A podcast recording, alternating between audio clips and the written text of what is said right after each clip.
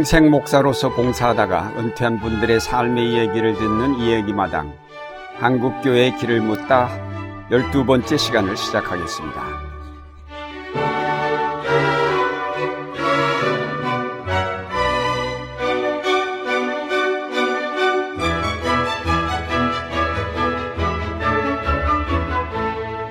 진행을 맡을 안동교회 원로 목사 유경재, 풍해교회 원로 목사 김태복입니다.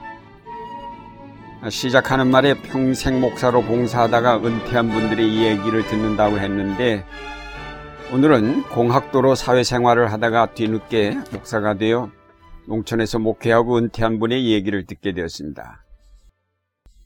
길지 않은 생애에서 생애 진로를 중간에 바꾸는 일은 쉽지 않은 일인데 잘 나가던 직장을 그만두고 어려운 목회자의 길로 그 진로를 바꾸신 정하성 목사님을 모셨습니다. 목사님 안녕하세요. 안녕하십니까? 예, 반갑습니다. 네. 정하성 목사님은 1932년 경기도 안성에서 출생하시고 서울대학교 공과대학을 졸업하시고 충주 비료공장과 울산 비료공장에서 20여 년을 직장 생활하시다가 50세에 소명을 받고 장신대 입학하셨습니다. 목사로 안수받으신 후 농촌에 교회를 개척하시고 17년간 사역하시다가 은퇴하셨는데 지금 80세가 넘은 나이에도 기독교 회관에 사무실을 개설하시고 바울로 선교회 회장, 세계결핵제로 운동본부 고문으로 열심히 활동하고 계신 분이십니다. 목사님의 선친 되시는 정동수 선생님, 일찍이 신간의 회원이셨고 김구 선생님의 한국 독립당에서 어, 활동하셨다고 하였는데 목사님 잘하신 가정에 대해서 좀 얘기를 해주시면 좋겠습니다. 네, 저희 가정은 에, 저부님과 선친께서 향교에 정교를 전교를 하실 만큼 어, 전통적 유교 가정이었습니다. 네. 에, 선친께서는 재현 국회의원 김영기 씨와 함께 신간회와 한독당에 에, 참여하셨고 독립운동과 건국의 에, 유공자이십니다. 특별히 여기서 말씀을 드리고 싶은 것은 한독당은 재현 국회의원 때에 에, 단독 정부 수립을 반대했기 때문에 한독당에서는 어, 참여하지 않았지만 한독당으로서 유일하게 안성에서는 어, 김영기 씨를 추대해서 어, 국회의원이 되게 하셨습니다. 음. 그 일을 위해서 아버지가 아, 많이 협조하셨다고 얘기를 들었습니다. 음. 또 조부님은 저를 어렸을 때부터 애국 교육을 하셨는데 에, 우리 그 선조와 방조 되시는 분이 계십니다. 임진 정유 재란 때에 에, 에, 중국의 그 저 명나라에 가서 청병을 하는데 공이 세웠던 공을 많이 세웠던 현산공이라고 하시는 분이 계시고 음. 또 병자호란 때에 남한산성에 호종을 하면서 남한산성의 그 상황을 잘 목도하셨던 그분이신데 남한일기를 어, 쓰셨습니다. 인조 대왕께서 삼전도에서 어, 청나라 사람한테 항복하는 광경까지 다 보신 무운공이라는 할아버지께서 음, 남한일기라는 책을 쓰셨는데 음. 그두 분의 얘기를 할아버지를 통해서 많이 예, 들었고 애국 교육을 받았습니다. 음. 특별히 조부님께서는 장애인과 불황인들을 잘 돕는 것을 제가 어, 목격을 했기 때문에 제가 나중에 장애인과 불황인들에 대한 관심을 갖게 되었습니다. 생활 그때 생활은 그럼 여유가 좀 있으셨어요? 네, 있었습니다. 제가 예. 농사 많이 주셨나요? 아, 농사보다는 정미소를 했습니다. 정미소를. 정미소를 예. 했어서 예. 좀 부유한 가정이었습니다. 아, 넉넉한 가정에서 네. 예, 잘하셨군요. 예. 잘하시면서 교육은 어떻게 받으셨어요? 예, 교육은 예. 예, 어려서는 독선생을 둬, 둬, 둬가지고 예. 어, 한문을 공부했습니다. 예, 공부하시고. 한문 공부도 하고 예. 저희 가정이 바로 어, 동네 모든 아이들을 가리키는 어, 아. 그런 장소가 됐어요. 우리 예. 선생님은 독선생을 아, 독선 그렇군요. 교육을 예. 어려서는 받았고 예. 그다음에 소학교는 예, 안성에 안성에서 안성으로 이제 북산이라는 데서 제가 출생을 했는데 안성으로 이사를 해가지고 음. 안성에서 이제 소학교를 어, 음. 다녔습니다. 음. 소학교를 다니고 안성 농업 학교에 들어가 가지고 1학년 때에 해방을 맞았습니다. 아, 네, 1학년 때 해방을 맞았는데 중학교 1학년 때 해방을 왔는데 그때 그 학교의 분위기가 해방 후에 좌익 선생이 교장이 되고 좌익 선생들이 많이 있었고 음. 학생들이 뭐 공부를 할 수 있는 분위기가 아니었습니다. 음. 그때 우익 진영이나 이렇게 그 네, 이런 정치에 관심이 없던 보통 사람들은 음. 공부하기가 어려워서 아버지한테 에, 말씀을 드려가지고 어, 전학을 하게 해달라 그래서 음. 3학년 때 경동 고등학교에 에, 전학을 했습니다. 아, 그러면은 음. 그때 서울로 올라오신 거예요? 네네 그때 네. 이제 전학을 하면서 경동으로 이제 하숙을 이제 하는데 음. 하숙하기가 상당히 시골 사람으로서는 어려운데 음. 그래도 비교적 부유한 가정이기 때문에 서울에 와서 하숙할 수가 있었습니다. 음. 예, 안성에서 중학교를 공부하시다가 1948년 공동, 경동고등학교에 진학하셨는데 3학년 재학 중에 6.25 전쟁이 일어나면서 참전하신 다음 육군 소위로 제대하셨다고 하셨습니다. 아, 중고등학교 시절과 6.25 참전 얘기를 해주셨으면 합니다. 네, 제가 아, 아까도 말씀드린 대로 어, 안성에서 공부하기가 어려워가지고 아버님한테 말씀을 드려서 경동고등학교로 어, 어, 전학을 하게 되었습니다. 3학년 때 에, 그때 이제 2학년까지 안성에서 공부를 했고 3학년 때 경동 그때는 6년제 그 학교 네. 제도이기 때문에 3학년에 전학을 해가지고 어, 저 중학교 지금 3학년이라는 네, 얘기. 중학교 3학년 중학교 때, 3학년. 네, 3학년 때 에, 음, 경동으로 가가지고 음. 어 6학년이니까 지금 고3이 고3이 되는 거죠. 음. 6학년 때에 6.25 사변이 났습니다. 예. 그래 6.25 사변이 나가지고 어, 안성으로 일단 와가지고 거기서 9.28 일사후퇴를 이제 맡게 됐는데 음. 일사후퇴 되기 전에 제2군민병으로 어, 제가 소집돼 가게 되었습니다. 음. 그때는 그 6.25 때 많은 사람들을 의용군으로 뺏겼기 때문에 음. 에, 인력을 보존한다는 거 하는 것이 국방상 상당히 중요하기 때문에 강원도, 서울, 경기도, 충청도 일원에 있는 장정들을 제2군민병이라고 해서 음. 소집을 해가지고 남쪽으로 피난시켰던 것이 에, 그 방위군에서 그런 역할을 했어요. 나중에 이제 음. 방위군으로 편입이 됐습니다만은 그렇게 해서 어, 제2군병으로 어, 어, 소집이 돼서 어떻게 간 참 순전히 도보로 갔습니다. 서울 사람이고 뭐 강원도 사람이고 다 이제 도보로 가게 되는데 장원, 문경, 세제 고개를 넘어가지고 상주, 경산을 거쳐서 대구까지 가갔는데 가는 도중 대구까지 이제 경산까지 갔는데 그때 이제 학생복을 입고 있다든지 좀 학생으로서 이제 좀 그 좀 좀 지식이 있어 있어 보이는 그런 학생들을 별도로 이렇게 출연해 가지고 음. 그 사람들을 어디로 갔느냐면 대구로 데려가 가지고 음. 거기가 이제 방위 사관학교라고 하는 데다가 아. 들어가서 방위 사관학교에 제가 들어가게 됐고 음. 거기서 이제 훈련을 에, 받고 난 다음에 이제 어디에 배속이 배속이 됐었냐면 울산의 100 103 사단이라고 하는 사단에 배치가 됐었습니다. 음. 그때 당시 방위군엔 11개 사단이 있었어요. 음. 국방부에 우리 이제 전기 이제 육군이 있고 음. 그 방위군이라고 하는 것이 국방부 산하에 방위군이 있었습니다. 그래서 그 사단이 11개 사단 정도 어, 되었었는데 어, 저는 103사단에 소속돼 있었는데 그 후에 뭐 방위군 사건이라는 뭐 사건이 있고 난 다음에 방위군이 전부 다 해체가 됐어요. 예. 해체가 돼서 다 집으로 돌려보냈는데 에, 저는 그때 이제 103사단에 소속돼 있었는데 에, 101사단, 103사단, 105사단만 장병 기간 기간 장병들을 어, 묶어놓고 나머지 사람들은 보내고 기간 장병들만 남겨놓고 어, 다른 데다가 수용하고 있었어요.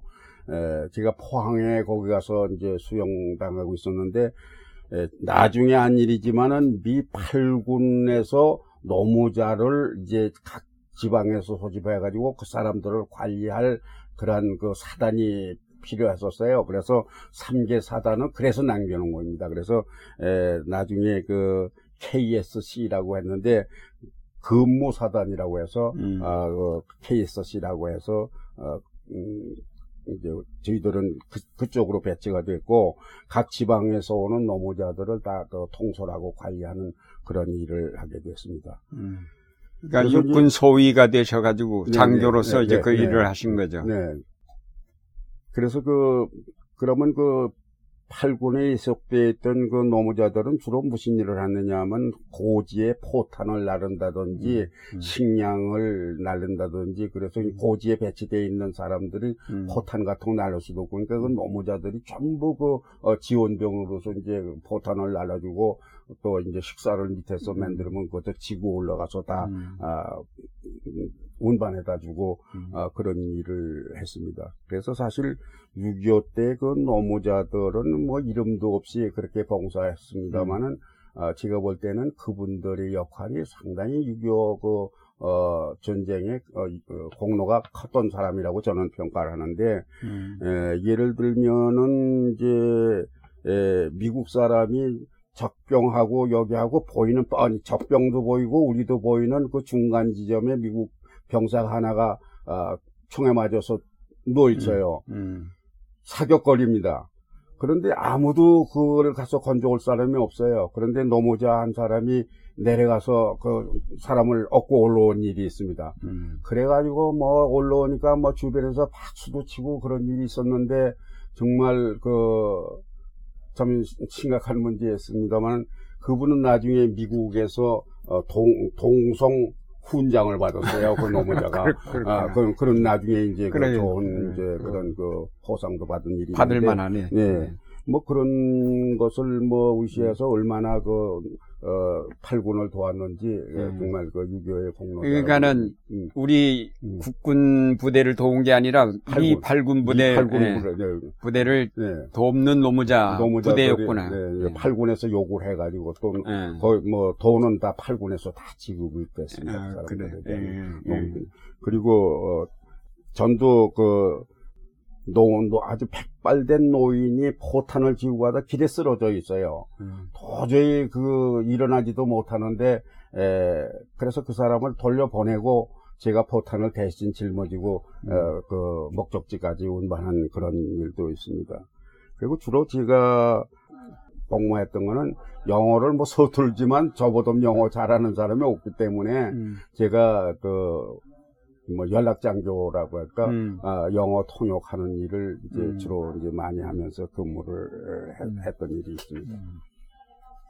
그래서 이제 거기 언제 제대하셨어요? 제대는 유- 휴전이 되자마자 바로 제가 어, 제대를 할 수가 있겠습니다. 그러니까 몇 년? 휴전될 때까지 그때가 53년. 53년 정도. 예, 53년에 제대를 하시고 네, 그리고 이제 대학교 서울대학교 공과대학 네, 화학과에 입학하셨는데 네, 네. 어디 그 부산에 있을 때입니까? 아니면 아니, 서울 올라와서? 서울, 에 수복되고 난 다음입니다. 예, 대학에. 서울, 네. 음. 그때는 어때? 대학 입학 시험 보고 그 네, 들어가신 네, 거죠? 네, 음. 물론 시험 봐서 들어갔는데 예. 에, 고등학교를 제가 이제 2개월, 이제 고3을, 어, 2개월밖에 공부 못했어요. 음. 못했는데, 그때는 이제 학제가 8월 달에, 이제 8월 달에, 해방 후에 8월 달에서 이제 4월 달로 입학기를 이제 바꾸는 과정이었는데, 음. 에, 고해는 6월 달이 이제 그 학기가 시작하는 해였어. 그래서 6월 달이 고3이 됐는데, 한, 뭐, 25일 지난 다음에 유교 사변이 났으니까, 났으니까, 공부를 3학년 때 올라가 가지고는 공부를 뭐, 한 달 정도 밖에 못하고, 어, 이제 그 유교 사변을 맞았습니다. 음. 그러나 이제 제대하고 제대증을 갖다 보여주니까 그냥, 어, 뭐 바로 그냥 졸업증을 줬어요. 고3 졸업증을 음. 줘서. 음. 그냥 고3 과정을 사실은 공부를 안 하고, 음. 어, 이제 마친 셈이 됐는데, 그래도 이제 다음 해에 그 입학을 보려면 여유가 한 6개월 정도 여유가 있어서 동생이 보던 책을 가지고 집에서 음. 어, 자습을 자습을 하면서 하셨고. 이제 입학 시험 공부를 했는데 공과대학을 들어갈 수 있었던 거는 뭐 제 실력보다는 하나님의 은혜라고 생각해요. 음. 저는 지금 하나님의 은혜라고 생각이 되는데 그때 당시에 무슨 일이 있었느냐면 국방부에서 문교부에다가 무슨 얘기를 했느냐면 6.25 참전했던 에, 장병들은 음. 어, 대학교 국립대학의 그 모집 인원의 10%를 더 어, 뽑아달라고 하는 요청이 있었어요 국방부에서. 아, 그러니까 그 그러네. 국방부에서 이만큼 수고했는데 음. 좀더 뽑아달라 그래서 10%를 더 가산하게 돼서 예. 이제 화공과 증원이 40인 40명인데 예. 예, 입학은 44명이에요. 아. 그럼 4명은 다 군대 갔다 온그 사람들 저. 같은 음, 예, 음. 군대 갔다 온 사람들로서 음. 어, 그래서 지금 44명이 되어 가지고 음. 혜택을 좀 본습니다. 이거 참전하는 음, 혜택을. 그렇군요. 예. 그때 나이가 어떻게 되셔요? 대학 입학할 때가 이때 갈 나이, 나이가 다른 사람들 졸업할 나이니까 졸업할 아, 나이. 그렇죠. 네. 좀 늦으신 네, 네, 거죠. 조금 늦었어요. 예. 그러니까 아마 24살쯤이나 그렇게 예. 됐을 겁니다. 그래서 뭐 대학교 들어가서 이제 뭐 가정이 형편이 그렇게 넉넉지 못한데 겨우 등록금 내주시고 그래서 좀 어려웠었는데 친척 집에 그 가정교사 역할을 하면서 음. 어, 친척 집에 있게 됐습니다. 어느 분이냐 하면은 그 보건사회부 차관도 하고 적십사사 부총재도 하셨던 김항부 박사 그 집에 제가 있게 가정교사로. 거기서 음. 있게 되면서 사실 그 장애인의 대북적인 그 김항무 박사의 여행을 많이 받아가지고 음. 지금도 장애인에 대한 관심을 계속 가지고. 계시군요. 음. 그리고 제가 대학교 재학 중에 결핵병을 걸려가지고 고생을 많이 했습니다. 음. 네, 그래서 그때에 이제 아주 낙, 낭망하고 아주 절망 중에 있을 때에 에, 제가 뭐 이런 그런 상황에서 신앙심을 아주 이제 어, 확실히 이제 성숙하게 되고 음. 그때 이제 교회를 열심히 나가게 된 동기가 이제 그때 음. 이제 음. 결핵병 때문에 그렇게 됐습니다. 음. 예, 그리고 대학교 그 때의 문제는 등록금을 또 한 학기는 또 못 내가지고서 1년을 또 휴학을 해가 됐습니다. 그래서 음. 55년대 입학해가지고 60년대 졸업 음. 1년을 또 쉬게 음. 된 음. 그런 음. 아, 경험이 있습니다. 예. 대학 생활은 어때? 재밌으셨어요?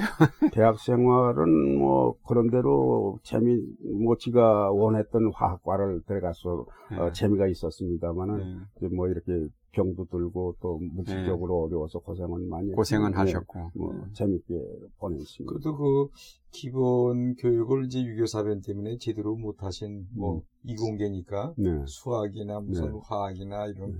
기초가 좀 약하신 가운데 네. 들어가셔도 어떻게 그래도 예. 머리가 좋으셔서 잘 맞으시는 거예요. 그러니까 뭐 항상 뭐 열동생이지 뭐.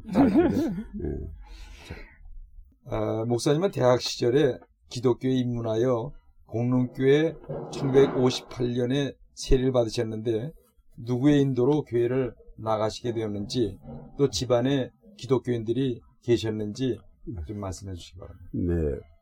제가 결정적으로 그 교회에 참여하게 된 것은 어 그 폐결핵 때문에도 뭐 그렇지만은 김종호라고 하는 화원과 동창이 있었어요. 음. 그분이 과거에 뭐 결핵병도 앓았던 그 사람인데 그분이 이제 그 어, 교회를 이제 다니고 있었기 때문에 저보고 교회를 같이 나가자고 그래서 친구의 그 권유로 또 친구가 있어야 또 교회도 나가게 그렇지. 되는데 음. 그, 치- 그 친구 때문에 교회를 나가서 뭐 세례까지 받게 된 것입니다. 음. 공- 그- 거기 그 기장이었어요. 기장. 공릉교회 지금도 기장이죠. 네네, 지금도 그 그- 기장이. 그 바로 그 음.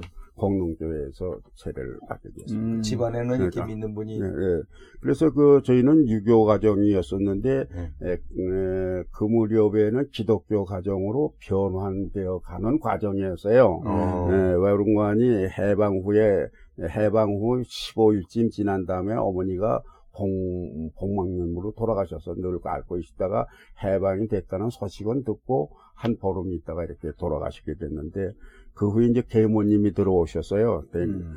계모님이 들어오셨는데 뭐 기독교 신앙을 안 가지셨던 분이지만은 그때 당시에 그 지금 이태희 목사님이라고 아시는지 모르지만 그 이태희 목사님의 어머니 되시는 분이 그 많은 여자분들을 교회로 인도해가지고 음. 그 중에 제 어머니도 이제 성결교회를 나가게 되고 음. 어, 저희 이제 동생들은 이제 어머니 따라서 열심히 이제 신앙생활하고 아주 신앙심이 좋고 또 교회에서도 음. 학생 활동도 잘하고 그렇습니다. 음. 그러나 저는 그 당시에 서울에서 공부하고 있었기 때문에 음. 사실 교회를 등한시했고 또 과학을 공부한다고 하는 사람이 이 보이지 않는 하나님을 증명을 안 하고 있는다는 것은 그거 도저히 저는 이제 과학 자로서의 양심상 믿- 믿을 수가 없었어요. 그래서 네, 어, 그렇죠. 전 받아들이지를 않았습니다. 음. 그러나 이제 왜 이제 기독교로 제가 이제 들어오게 됐는가 하니 저에게 여- 가만히 반성을 해보면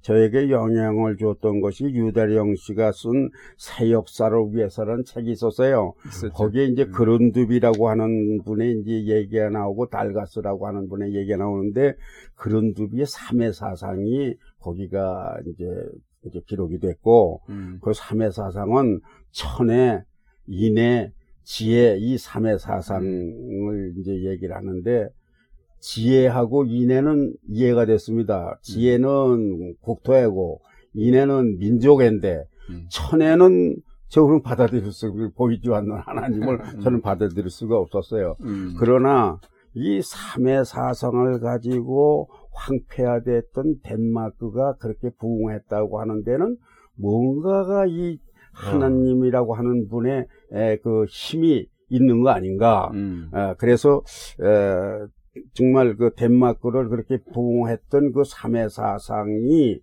한국 땅에도 그 힘이 영향을 미치게 되면은 음. 한국도 부흥할 수 있지 않느냐 하는 음. 생각할 때 우리 민족을 생각할 때 눈물이 고성하고 나더라고요. 음. 하나님은 그때 받아들이지는 않은 상태지만 음. 그 보이지 않는 무슨 힘이지만은 그 힘이 한국을 살릴 수 있다고 하는 그런 희망을 가지면서 어, 이렇게 눈물을 흘리게 된 것이 아마 저에게 영향을 주었던 것 같고요. 음. 그 다음에 서울대학교 종교대강연회를 어, 서울대학교에서 한 일이 있습니다. 시- 어, 신사원 박사님이 그때 계실 때인데 그때 각 교단의 대표 되시는 분들이 다 하루하루씩 나와서 부흥 음, 그 강사로 나오셨는데 음. 일주일 동안은 제가 열심히 한번 에, 알아보자. 음. 어, 내가 이제 그 하나님을 왜 알 수 없는가 어떻게든지 알아보자 하고 음. 열심히 다녔어요. 그런데 일주일 동안 다니면서도 하나님을 영접할 수가 없었어요. 음. 일주일 동안 열심히 다녔어요. 그러나 제게 감동을 준 한, 한 일이 있었는데, 어느 목사님이 이제 성경책을 들고서 아주 그냥 막 흔들면서, 어, 제가 보기에는 그 술 취한 사람 같아 보여요. 음. 막 흔들면서 이게 아주 가장 중요한 책이다. 이렇게 얘기하는데, 제가 뭔지 모르게, 아, 저 사람을 저렇게까지 흥분시키고 하는 데는 무슨 힘이 있지 않겠는가 하는 그런 감동을 받은 일이 있어요. 그러나 하나님을 영접하지 못했는데, 그 다음에 또 종교 강연회를 또 서울대학교에서 또 한 일이 있어요. 어, 저 여기 해화동에서요. 그때 이제 한태동 그 철학 박사께서 와가지고 어 이제 사람들한테 너희들이 하나님을 접근하지 못하는 이유가 뭐냐고 학생들한테 이제 물어보는데 대답이 이제 과학적으로 증명할 수 없다 어, 하는 얘기를 하는데 예, 거기서 이제 그분이 이제 과학이라는 건 무엇이냐 아, 이렇게 물어보니까 과학을 또 설명도 또 못해요. 이제 과학 에, 아무도 대답하는 사람이 없었어요. 그러나 그것을 설명하시면서 예, 우주의 모든 존재는 과학적으로 증명하는 것만 존재하는 것이 아니라 과학적으로 증명하지 못하는 존재도 있다는 사실을 어떤 예를 들어서 설명을 해가지고 아 내가 이때까지 하는 건 꼭 과학적으로 증명해야만 존재하는 걸로 알았는데 에, 그 증명이 안 되는 것도 어, 있다는 사실을 제가 이제 받아들였을 때 마음을 확 열어놨어요. 그때 이제 하나님을 이제 영접하게 되고 그때 이제 뜨거운 마음이 갖게 돼서 이제는 에, 하나님을 영접할 수 있게 된 것입니다. 예, 그때 결핵도 함께 앓고 계시고 네. 결핵을 알, 음. 알, 이제 알고 있을 그, 그 무렵이죠. 그 무렵에 예, 예, 그 예. 무렵에 이제 그 마음을 열어놓고, 네. 예. 예. 결핵 치료는 그, 그 후에 잘 받으셨어요? 네, 잘 받았어요. 서울대께서 이제 예. 기적적으로 이제 아, 이렇게 뭐 약 효과가 좋을 수 없다고 그래서 이제 뭐 아, 상당히 이제 아. 치료를 대학병원에서 잘 받았어요. 60년에 1960년에 대학을 졸업하셨는데 네. 대학 졸업하신 후에 선친께서 그 안성 명륜중학교란 걸 설립하셨고 거기 교사로 이제 수고하셨다고 그랬는데 어 그 안성 명륜중학교를 직접 부친께서 설립하신 거예요? 네, 네. 그 거기 가서 이제 교사로 네. 네.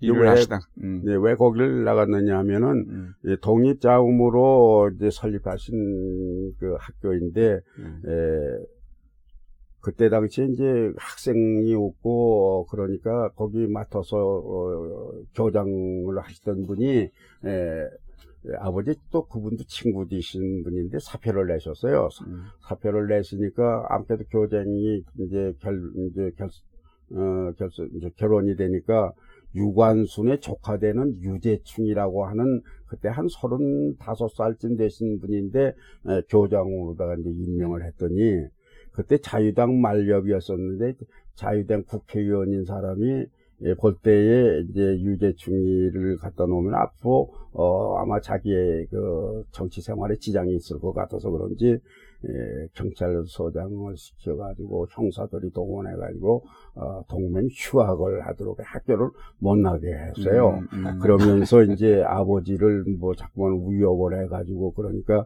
도저히 그 양반을 내쫓기 위한 것이니까 음. 아, 그러면 내가 관두면 되겠다. 그래서 그분이 이제 관두고 어, 나갔어요. 음. 이제 그런 그 공백 상태가 있을 때 에, 소식을 듣고 어, 이제 아버지를 돕기 위해서 어, 음. 거기 내려가서 한 1년 동안 제가 아, 그 학교가 있습니다. 지금도 있습니까? 네, 지금 잘 되고 있습니다. 제, 어. 제 아우가 거기 이사장이 돼 있어. 지금 아, 다니고. 이사장이시고. 네네. 네. 제 막내 아우가 이사장이 돼서 잘 그렇군요. 운영하고 있습니다. 음. 1961년 충주 비료 공장과 그리고 66년에 영남 화학 울산 공장에서 20여 년 동안 근무를 하셨군요.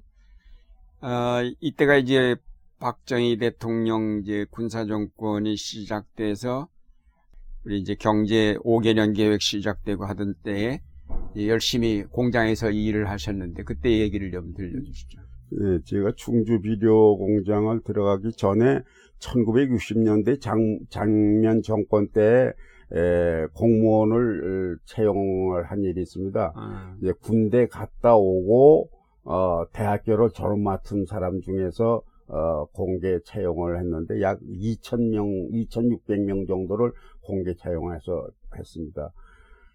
이제 채용하고 난 다음에 그때 정신 교육을 누가 했냐면 장준하 씨나 그 함석헌 씨또 고대 교수였던 김상엽 씨 같은 분들이 정신 훈화를 해가지고 교육을 여러 가지 이제 그 외에 이제 잘 기억이 안 납니다만은 오랫동안 정신 교육을 시고 난 다음에 국토건설 추진 요 추진 요원이라고 하는 명목으로 전국 각 군에다가 다 배치를 했습니다. 음. 먼저 지방을 알고 지방의 실정을 알아야지 된다고 해가지고 어, 그렇게 해서 3개월 기간으로다가 이제 배치를 됐는데 예, 3월 달에 저희들이 이제 각 처에 가서 배치해서 이제 근무하고 있는 도중에 음. 5.16 구태다가 일어났어요. 음. 5월 5월 16일 날 이제 그러고 나서 그럼 저희들이 신변이 이제 불안한 그런 상태가 됐는데 아마 장준하 씨나 이런 분들이나 그저 그 그때 당시 장면 정권의 요인들이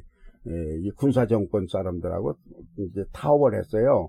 이 사람들은 아직 그 근무도 안 하고 깨끗한 사람들인데 어떻게 할 거냐 그랬더니 그 뭐 공개 채용한 사람들이니까 그대로 군사 정권에서 채용해서 쓰겠다고 하는 약속을 받고 전부 각 부서에 그대로 배치가 됐습니다. 그래서 그 사람들이 다 이제 뭐 국장까지 올라가고 장관, 차관도 되고 그런 사람들도 있습니다.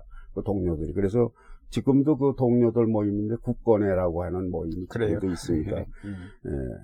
그래서 이제 충주 비료를 들어가게 됐고, 비료 공장에, 제가 이제 상공부 소속이기 때문에 충주 비료에 한 15명이 이제 그, 배치를 네, 받으셨고. 배치를 받아서 충주 비료 이제 음. 입사를 했는데, 그때 이제 충주 비료 어, 시운전 기간이었어요. 그래서 음. 충주 비료 이제 시운전 요원으로서도 또 지금 동료들이 또 있습니다. 음. 그래서 비료 공장을 충주 비료에서 6년을 했고 울산의 영남화학이라고 하는 복합 비료 공장에서 14년 근무해서 도합 20년 동안을 비료 생산하는데 제가 이제 헌신을 했습니다. 음.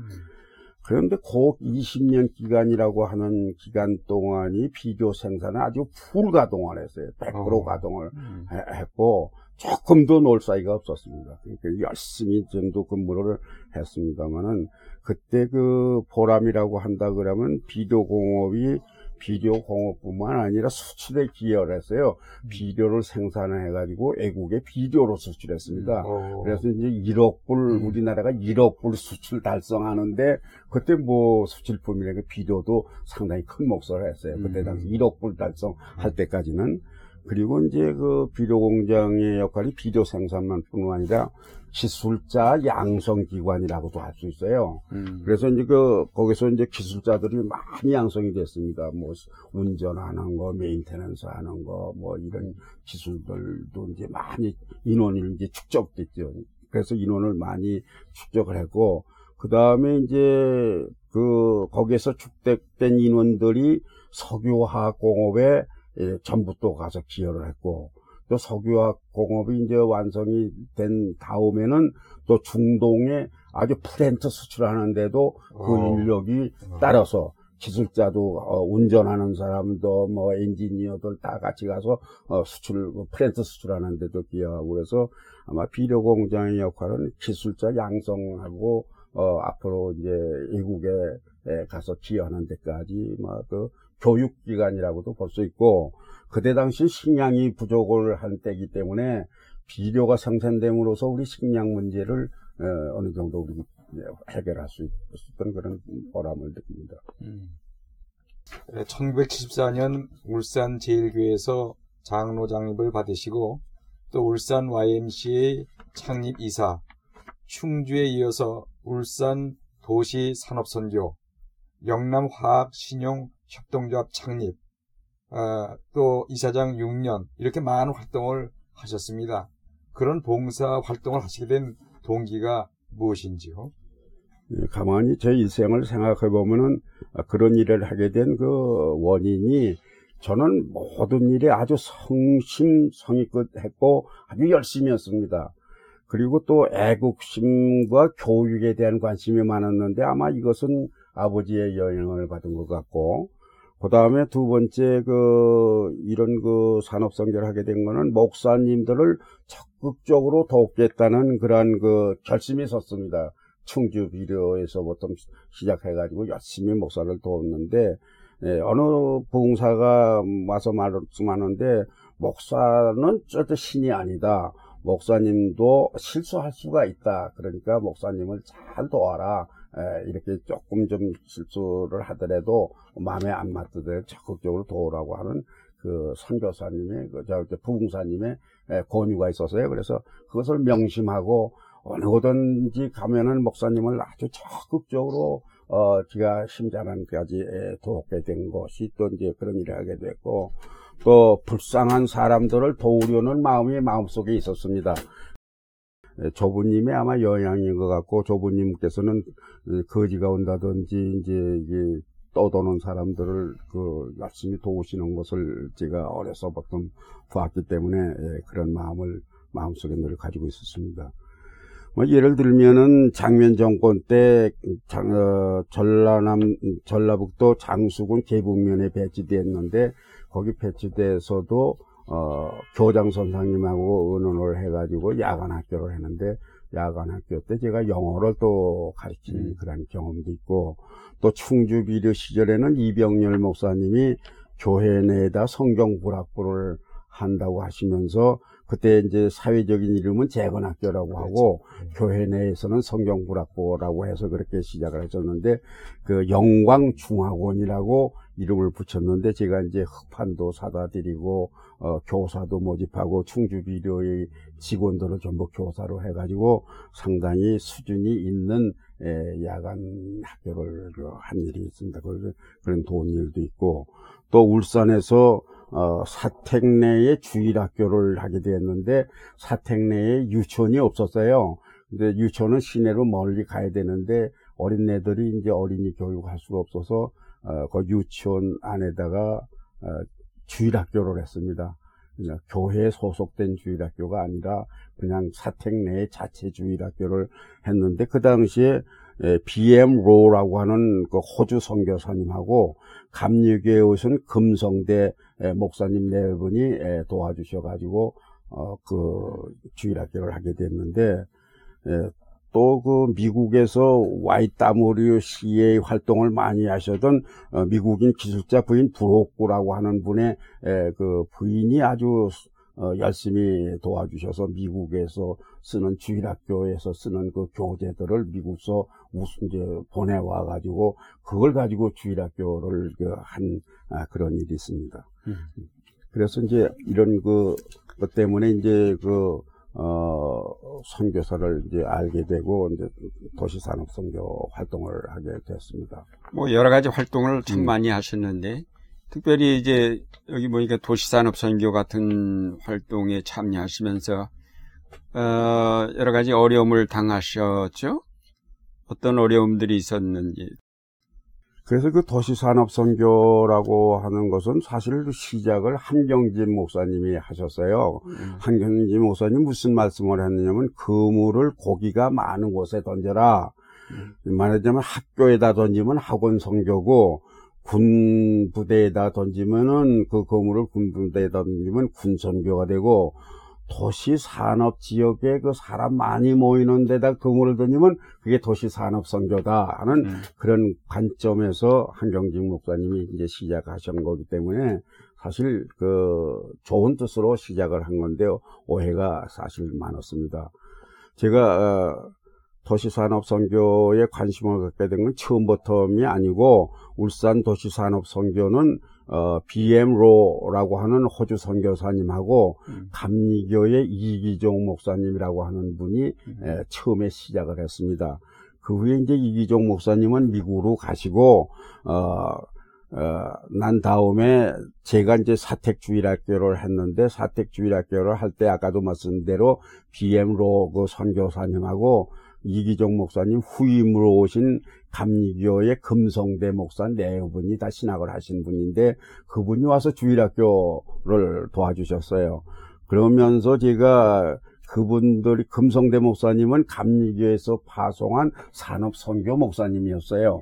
그러니까 두 분이 다 산업선교 목사님 하시던 분이 주일학교를 돕다 보니까 음. 제가 이제 UMI라고 이제 그, 어, 그 도시산업선교에 그 관심을 제가 이제 갖게 된 것이고, 그 다음에 그 후에는 윤웅호 목사님이라고 울산노회 초대 노회장을 하시던 목사님이 산업선교를 인도하시면서, 어, BM로 선교사님하고 어, 대구에 있는 그룹 선교사님들이 이제 에, 이제 고문으로 협조하셨고 금성대 목사님 네 분하고 장로들 네 사람이 이제 에, 자주 모이면서 이제 의논을 하고 또 모이는 장소도 저희 가정에서 많이 모이는 때가 있었습니다. 그런 활동 하시면서 그- 이제 경찰이나 예. 정부 쪽에서 뭐 예. 감시하거나 뭐 방해하거나 그런 일들이 없었습니까? 네, 계속적으로 그 선교사님들이 그 산업선교 목사님이라고 해서 이제 벌써 지목을 하고 있었기 때문에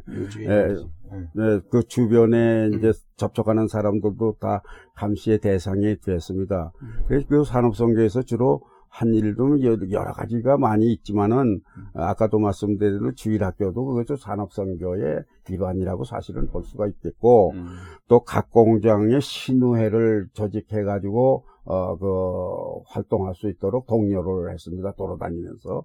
근데 그런 것들이 다 당국에서 볼 때는 이제 뭐 이상한 짓을 안 할까, 어, 그 영동포나 인천에서 일어난 그런 사건 음. 같은 것이 이제 그 울산에서 발생하지 않을까 해서 상당히 조심스럽게 감시를 했고, 사실은 신우회하는 것을 상당히 반대를 했어요. 음. 영남학에서는 막, 저, 그 이재교 장로님이라고 하는 분이 이제 그 공군 대령 출신이고 또 사장님하고 아주 친하신 분인데 뭐 그렇기 때문에 우리 영남학에서는 아무 이상이 없이 했지만은 조선소 같은 데도 일치는 있었습니다만 나중에 조선소에도 못하게 하고 또 다른 공장의 신호에도 못하게 해가지고 상당히 신호회 활동도 좀 저지당한 일이 있는데 제가 그 신용협동조합을 이제 울- 에, 영남학에서 하게 된 것은 왜 그렇게 됐느냐 하면은 에, 종업원 가운데에 그 의료 문, 비문제 때문에 와가지고서 이제 호소하는 사람이 있어 맹장 수술을 해야 될 텐데 보증금이 없어서 맹장 수술을 못 합니다. 그때 당시에는 그 어, 의료보험 제도가 없기 때문에 보증금을 받고서 꼭 수술을 해줬어요. 음. 그렇기 때문에 예, 이뭐 내가 일일이 다 돈은 대줄 수 없고 물론 뭐 한두 번은 대줬지만 계속 가줄 수 없고 그래서 에, 생각도 못해 이제 신용협동조합을 만들어 가지고 어, 자체적으로 신용협동조합을 만들어서 그거 가지고 그것이 점점 커짐으로써 사회 문제, 이 음. 복지 문제를 스스로 해결을 했습니다. 음. 그때 당시에 그 천주교하고 개신교인들이 신용협동조합 때문에 아주 긴밀하게 접촉을 했습니다. 예, 부산의 가브리엘 수녀가 이제 신용협동조합을 부산에서 시작한 것이 이제 울산에 전파가 되고 그러면서 천주교 뭐 신부나 이제 관계자들하고 개신교 목사들하고 자주 접촉함으로써 이제 일체가 뭐 담이 없었어요. 그래서 그때부터 제가 이제 그 교회 일치에 대한 아, 관심을 갖게 됐습니다. 그리고 제가 그 새마을 교육 시에 에, 새마을 교육을 간부들 공장 새마을 음, 공장 직원들을 어 이제 공장 간부들을 모아놓고 이제 에, 교육을 하는데 거기서 무슨 얘기를 했냐면 도산이면 도산이다 음. 하면서 도시 산업 선교를 아주 뭐 못마땅하게 거기서 이제 얘기를 하는데 제가 들을 때는 참 한심스럽게 생각했어요. 그게 하나님의 말씀이 들어가는데 왜 그 산업이 망하겠어요? 그것은 잘못 오해된 거죠. 그 예를 들면 미국 같은 데선 도시산업선교의 그 목사님들의 역할이 노무자를 두둔하는 것이 아니라 미국에서는 회사 측을 도- 두둔합니다. 그러면 노무자들이 너무 쟁의를 하게 되기 때문에 회사가 운영이 안 돼서 문을 닫게 됩니다. 문을 닫게 되면은 결국 회사도 망하고 노, 노, 노동자도 다 망하, 망하기 때문에 그때 당시에 그 도시산업선교에서는 회사를 문 안 닫기 위해서 중재 역할을 많이 했었어요. 그러니까 한국의 상황하고는 미국의 상황은 좀 다르죠. 물론 그리고 이제 상당히 도시산업 선교가 이제 인천이나 영등포 도시산업 선교 같은 건 사실은 군사 정권의 그 경제 성장, 뭐 경제 5개년 계획에 의한 경제 성장에 사실은 노동자들의 임금이나 환경이 대단히 열악했고 문제가 많았으니까 이제 그들을 교육시키고 이를 깨워서 네. 정당한 노동자의 권리를 찾게 해주려는데 도시산업선교의 목적이 있었기 때문에 네. 정권이 싫어했던 건 틀림없고 음. 예, 도시 도시산업선교 들어가면은 도사, 그 네, 네, 기업이 네. 도산한다는 얘기를 떠났더랬지. 예, 예. 예? 그런데 이제 뭐 제가 어, 활동했던 거는 사실 그런 거는 아니었고 그쪽은 네, 아니에요. 네, 그- 네, 그런 네. 노동자들을 음, 교육시키거나 그런 일은 안 하셨고. 예, 예, 아니 뭐 그런 게 선동적인 일은 안 했고 예. 그러나 아무리 예, 그 좋은 회사고 큰 회사라도 밑에 그늘이 있어요. 좀 이제 아까도 말씀드린 대로 이제 의료비 문제, 이제 주택 문제 이런 것 때문에 음. 사실 그 제가 신용협동조합을 통해 가지고 어, 그런 문제를 많이 1억 원까지 이제 자산이 올라가면서 어, 주택 문제, 뭐 이런 의료비 문제 이런 거다 이제 해결 자체가 해결을 할 수가 있게 됐습니다. 음.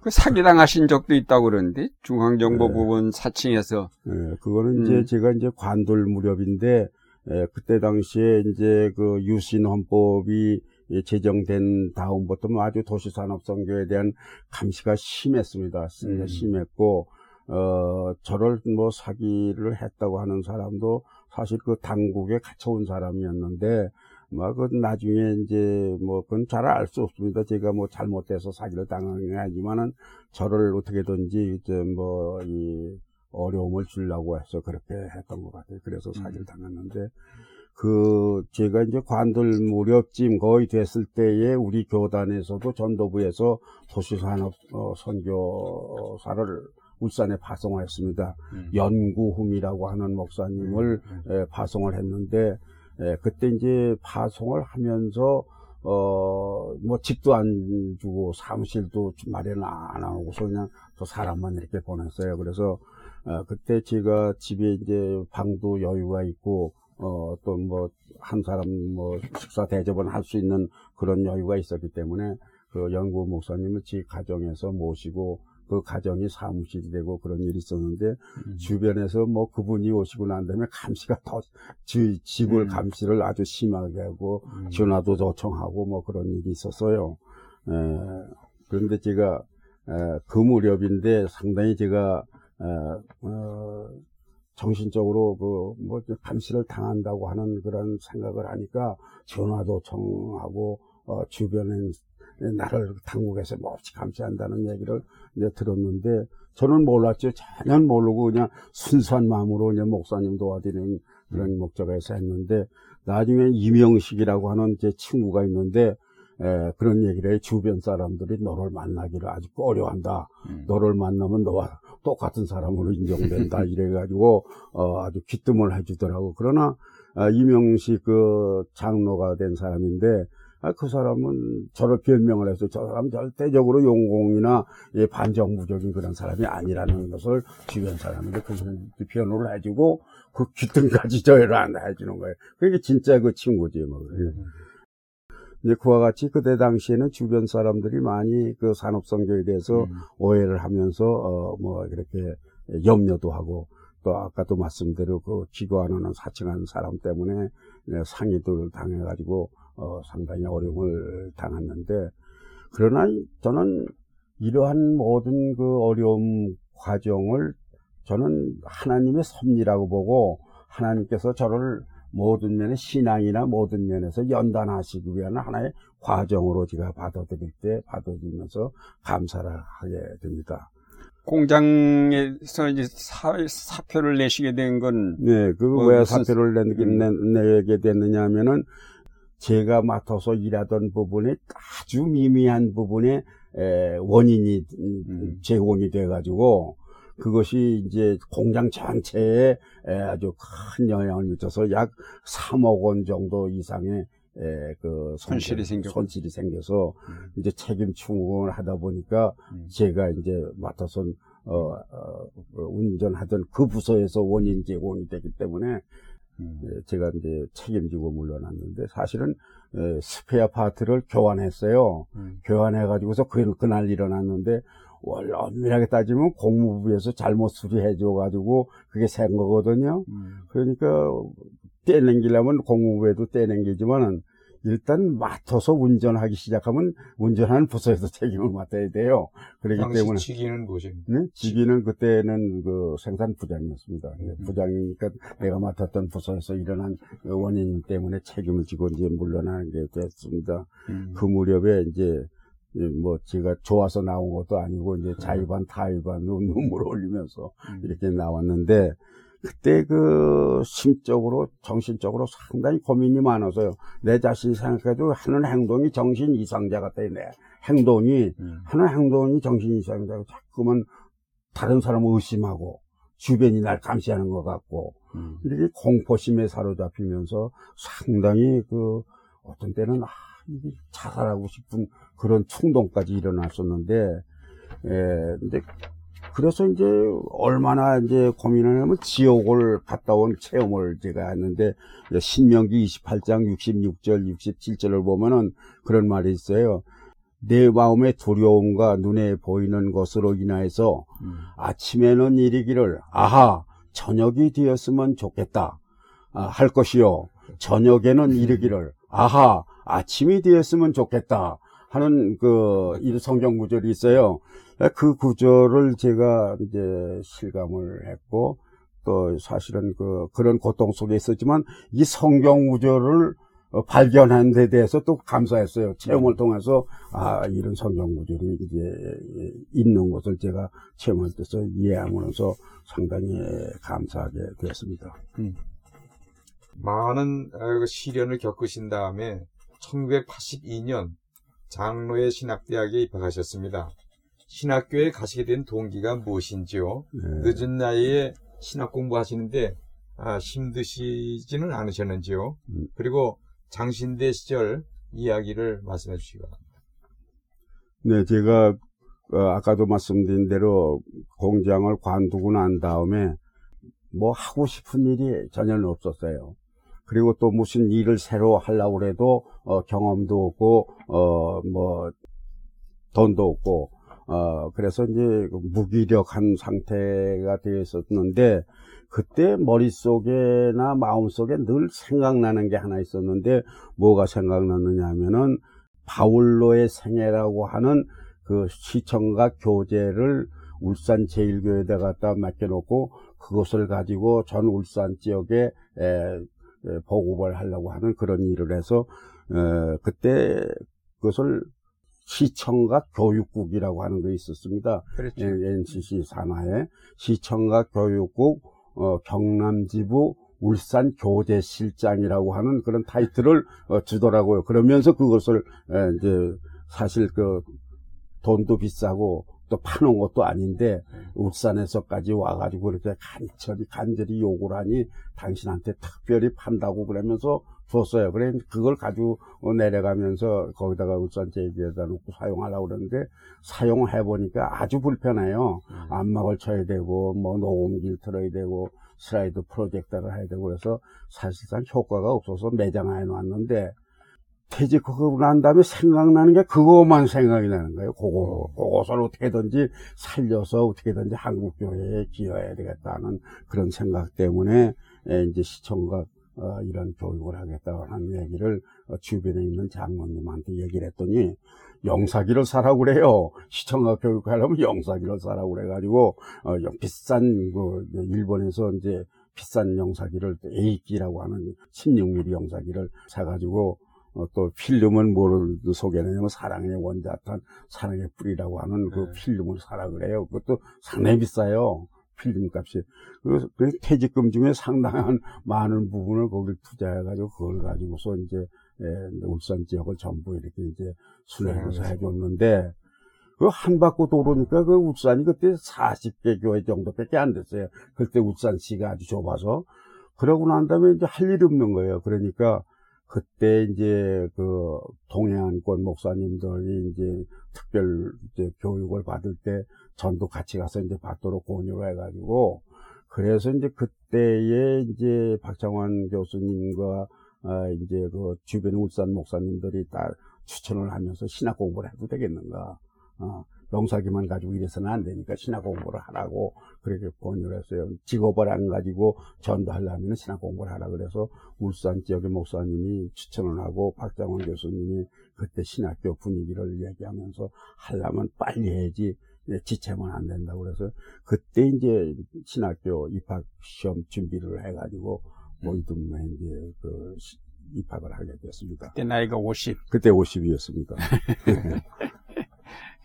신학교 들어가셔서 별로 어려움 없으셨어요? 따라가는데? 네, 그때 뭐 사기를 당해가지고 뭐 돈이 이제 없는 상태니까 좀 어려웠지. 이제 퇴직금은 이제 그 저희 안 사람이 다 이제 직접 저한테 손에 들어오지 않고 음. 직접 이제 이제 격리 부장한테서 직접 와이프한테 이제 넘어와서 저는 돈도 못 만지고 신학교 들어가려 그러면은 당신이 알아서 당신이 만들어 하시고 그러니까 등록금 내는데도 상당히 고생을 했고 어, 또 이제 다니는데도 교통비도 이제 많이 안 줘요. 어. 예, 학생 표를 사가지고 그 좌석 버스가 있고 일반 학생 이제 버스가 있는데 이제 좀 좌석 버스는 좀 돈을 많이 주면 다니고 또 학생 타는 버스를 타고 그러고 이제 다니고 그랬습니다. 이제 그래서 신학교를 이제 했는데 아무래도 신학교는 제가 공부를 하고 싶었기 때문에 공부하는 거는 아주 예, 재밌었고. 좋았어요. 예. 아, 공부를 하기를 좋아했기 때문에 그런데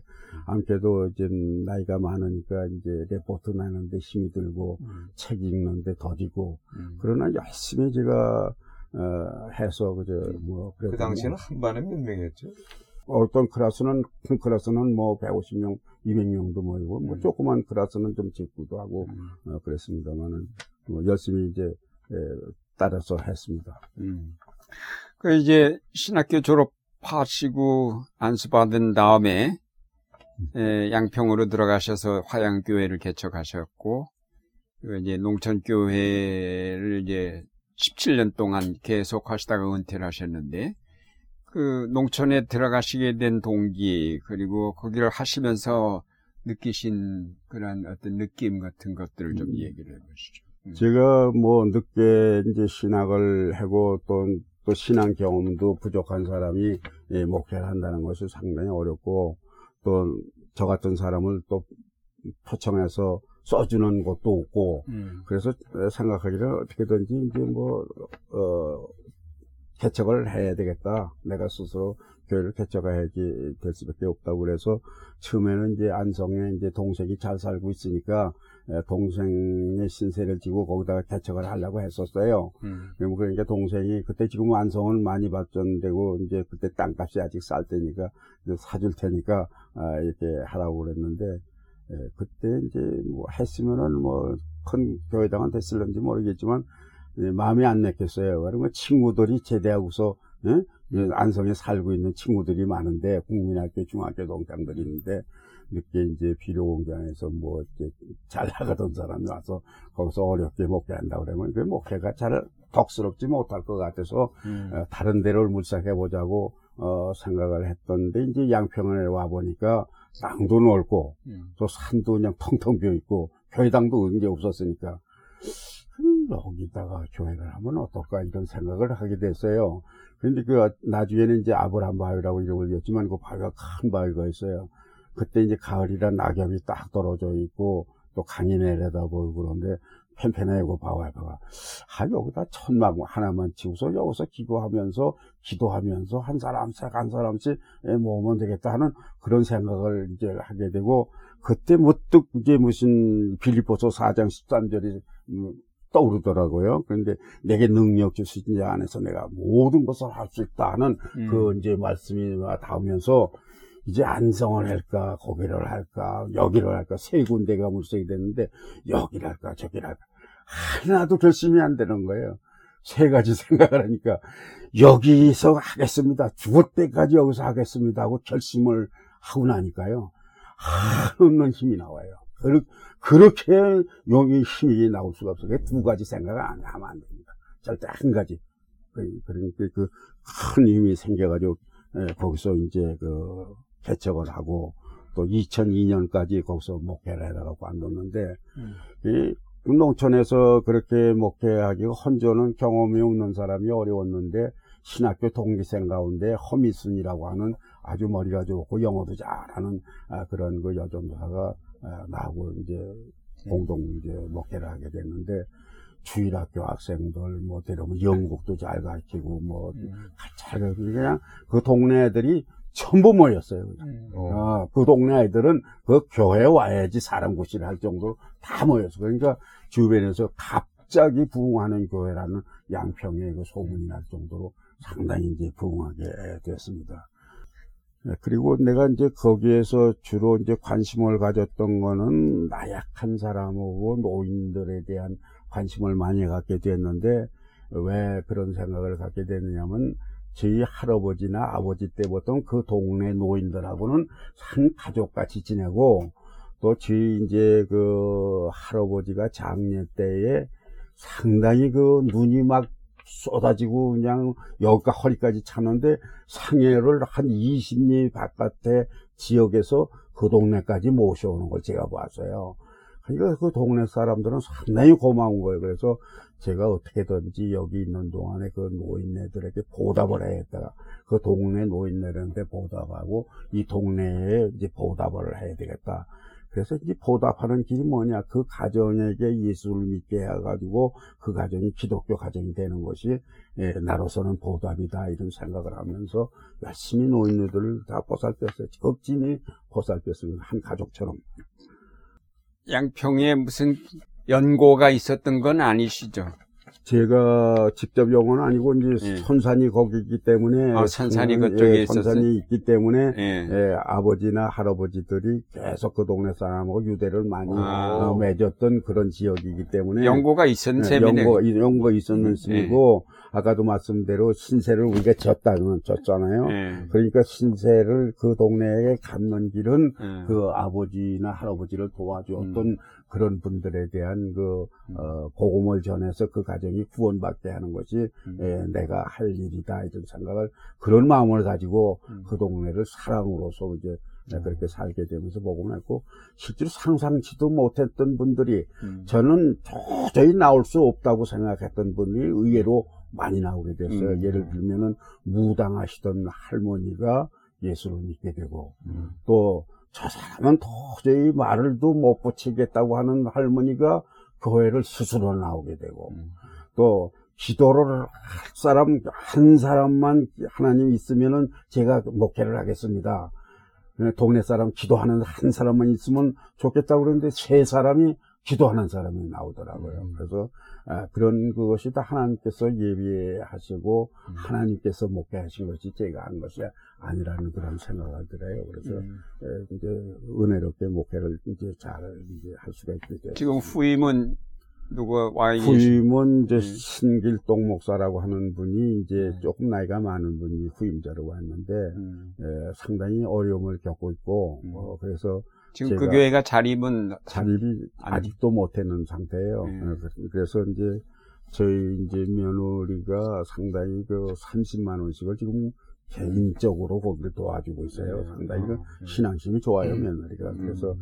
그렇게 하고 또 노예에서 좀 도움받고 그랬는데 그 사람 생활은 문제가 없지만은 이제 교회가 음. 부흥이 안 돼요. 그래서 아까도 이제 제가 잠깐 말씀드렸습니다만 뭔가가 제가 이제 스테반 게? 공헌을 해가지고서 활기를 일으켜서 그 교회를 도와야 되겠다는 음. 그런 생각을 가지고 있습니다. 음. 어, 지금 대부분의 농, 농어촌 교회들이 말할 수 없는 어려움에 직면해 있습니다. 농촌 교회를 오랫동안 목회하신 입장에서 농어촌 교회가 사는 길이 무엇인가 이런 것을 좀 말씀해 주셨으면 좋겠습니다. 제가 늘 이제 생각했던 것은 농촌 사람들이 농사를 교회를 중심으로 해서 교인들하고 협력하면서 농사를 짓고 개별적으로 하지 말고 그 농산물을 도시에 있는 교회와 결연을 맺어서 어, 이렇게 판매 루트를 이제 만들어 주면은 자연히 농산물을 교회에다 맡기면은 도시하고 연결이 돼서 잘 팔린다는 그런 소문이 나면은 자연히 교회로 많이 그 동네 사람이 오기 때문에 예, 부흥의 길이 되지 않겠는가 이것을 늘 이제 생각해 왔었습니다.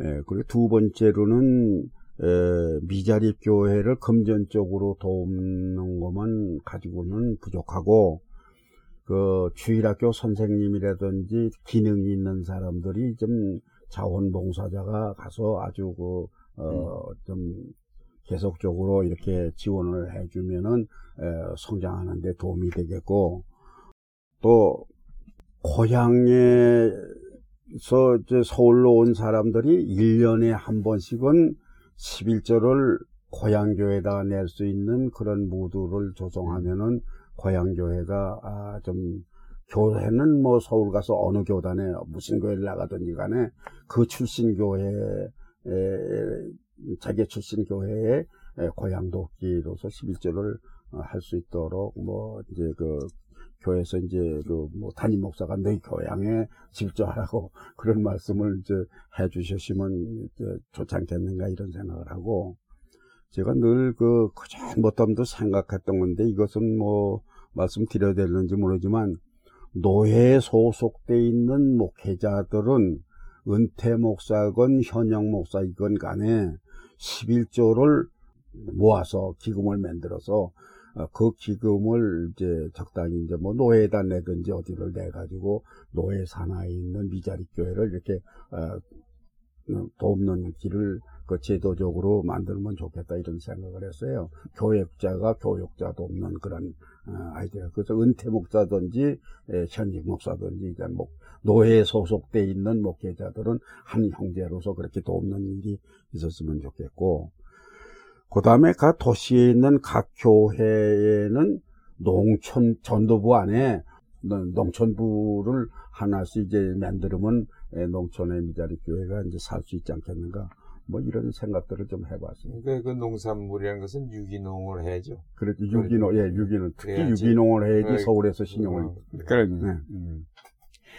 2000년 12월부터 화양교회 인근의 대지 천여평을 확보하시고 바울로 선교회 이 선교회를 창립하신 다음 어, 지금까지 대표자로 활동하고 계신데 그 선교회의 설립 취지 그리고 하시는 사업들이 무엇인지 음, 말씀해 주시죠. 네, 그 2000년이 아니고 정확하게 말하면 1999년 9월 9일입니다. 아하. 네, 그걸 제가 이제 숫자적인 재미, 재미있게 그렇게 정해봤는데, 네. 예, 이 날을 예, 사실 2000년대로 넘어가는 기점으로 저는 봤습니다. 음. 이제 2000년대로 넘어가는 기점을 이제 그 날짜를 보면서 2000년대에는 교회가 어떻게 해야 되는가, 나는 무슨 일을 해야 되겠는가, 뭐 2000년대에 좀 기여해 보겠다 이런 그큰 포부를 가지고 이제 에, 선교회라고 했고 에, 이름을 바울로라고 해서 이제 그 공동번역성에서 바울로로 잡았고 어, 선교회는 착갈선자, 교제교자, 모더레자라고 해서 이제 그렇게 했는데 예, 교회를 하고 한 것은 토레이 신부님이 성령농원을 가리킬 때에 교회를 자기는 처치를 한문자로다가 어, 표시한다면 교제교자 뭐 이랬자 그, 음. 그 교회를 썼겠다 자기는 음. 아, 그러면서 이제 그런 말씀을 성령론 배울 때 들으면서 그걸 염두에 두었다가 아, 거기다 착갈선을 한자 붙이면은 선교해도 되고 선교해도 되고 음. 예, 그 예, 의미 비슷하면서도 뜻이 다른 그런 선교회를 만들어 보겠다는 그런 생각으로 이름을 그렇게 지었고 어 그래서 할 일은 주로 그저 한 대여섯 가지로 분류가 되는데 첫째는 교회 일치입니다. 천주교와 개신교가 이제 일치되자는 것이 이제 첫 단계고 음. 그 다음에는 이제 더 나아가서는 남북 통일을 하고 민족 대화합하라는 일을 어, 파울로 선교회가 어떤 어, 모양으로든지 기여를 해야 되겠다는 그런 생각을 했고 그 다음에 장애인 노인 복지 동산을 한번 만들어 보겠다는 생각을 그때 가졌습니다. 왜냐하면 또 이제 그 김학목 박사나 어, 할아버지의 그 영향을 받았어요. 장애인을 위해서 생각한 거는. 그 다음에 시청과 교제를 확보하고, 어, 이제 보급하겠다는 거는, 아까도 말씀드린 대로 바울로의 생애를 어떻게든지 보급해야 되겠다고 하는 그런 생각하에, 에, 그때는 슬라이드로 돼 있던 거를 어떻게든지 비디오하고 CD화 해가지고, 어, 요새 이제 그 잘 이용할 수 있게 편하게 만들어야 되겠다는 어, 일을 하고, 실제로 그렇게 했습니다. 그 다음에 이제 더 나가서는 해외 의료 선교든지 한글 보급을 뭐 하는데 이제 관심을, 한글 보급에 관심이 많았어요. 음. 그래서 이제 한글 글자를 보급해야 되겠다는 것을 아주 그 옛날 이제 상당히 오래 전에부터 그런 얘기를 했더니 어떤 분이 그, 그 바울로 선교의 그뭐 사업 목, 사업 리스트를 쭉 보더니 다른 건 다 관심 있고 한글 보급에 관심이 있다고 그러는데 아주 어, 관심을 갖는 그런 할아버지도 있었습니다만 한글 보급에 이제 관심 있고 그 다음에 제 친구가 결혼 정보 어, 그 특허를 받은 친구가 있어요. 고등학교 동창인데 그 결혼 특보를 활성화하기 위해서 저하고 지금 이제 협력 관계에 있습니다만은 이것을 왜 하느냐 하면 전도하는데 에, 결혼 중매를 잘하게 되면 전도의 효과가 있지 않겠는가. 에, 그래서 이 사람은 리매칭 그 특허예요.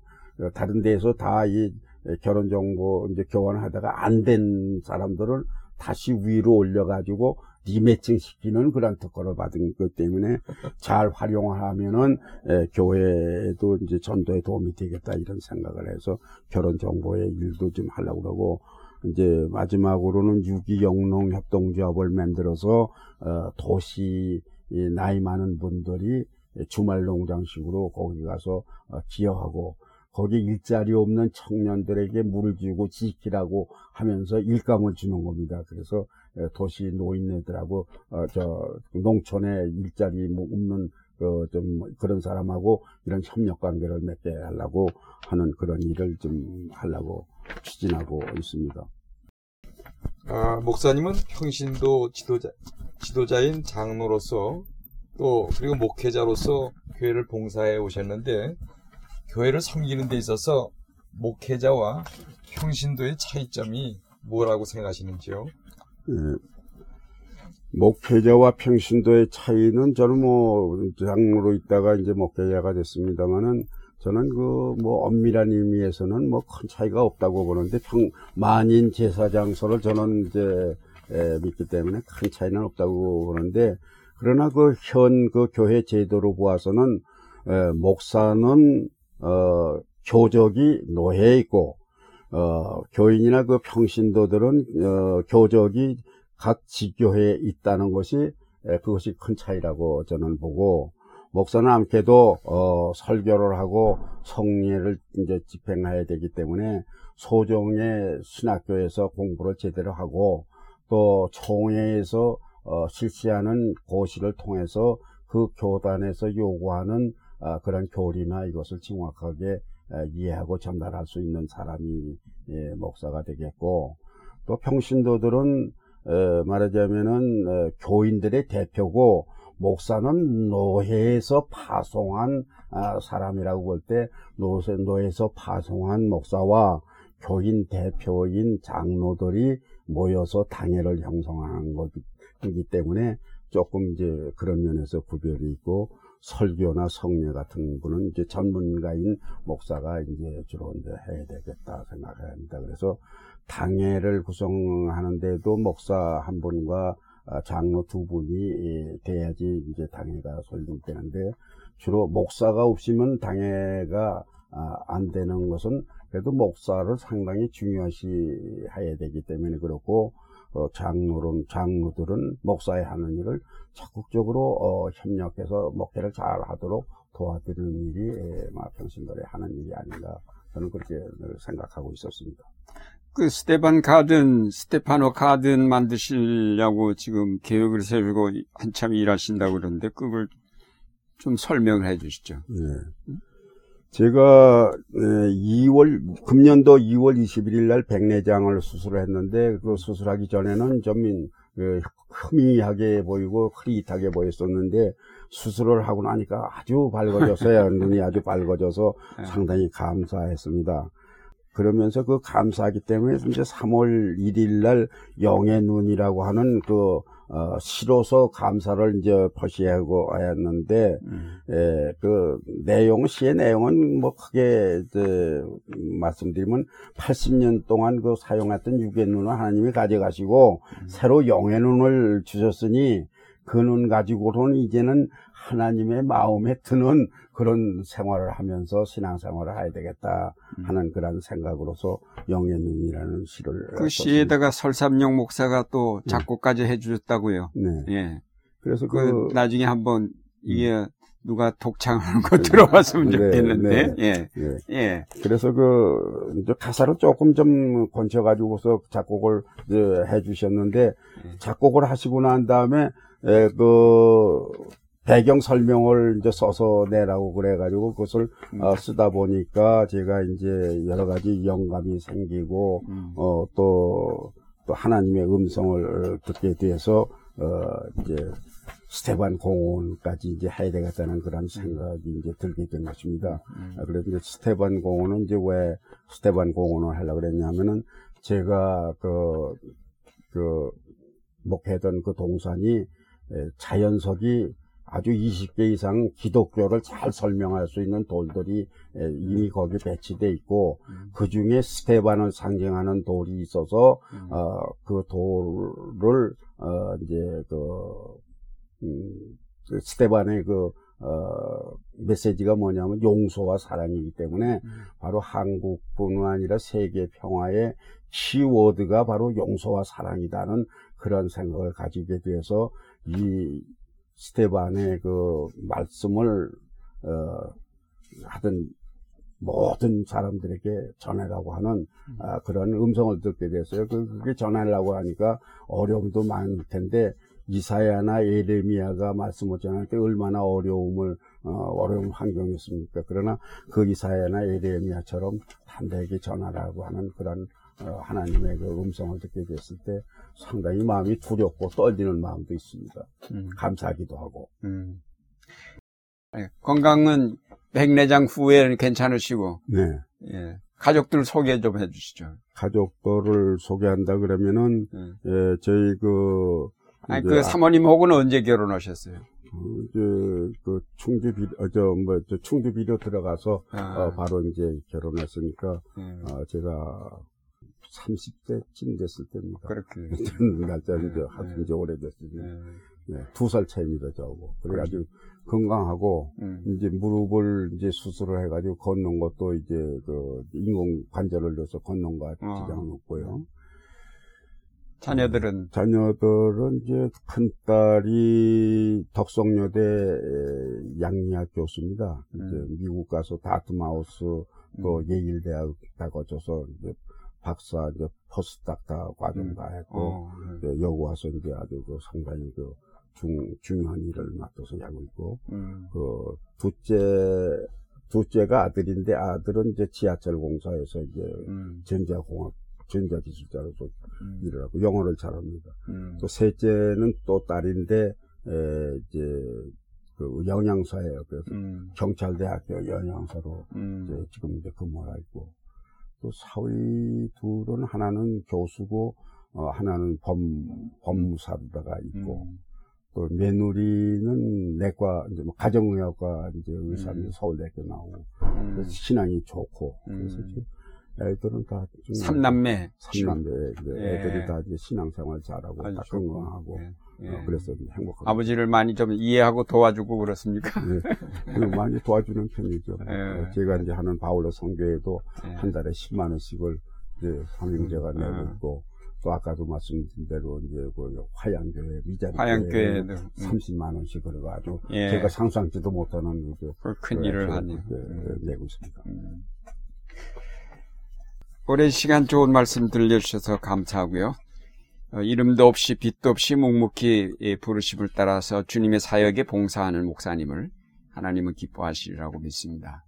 아무쪼록 이제 더욱 건강하셔서 남은 생에 주님을 위해서 더 큰 일을 이루시기 바라고 이 바울 선교회 이제 또 누가 이어받아서 할 건지는 이제 목사님이 좀 생각을 하셔야 할 부분이라고 봅니다. 예, 오랜 시간 수고하셨습니다. 고맙습니다. 네, 감사합니다. 예.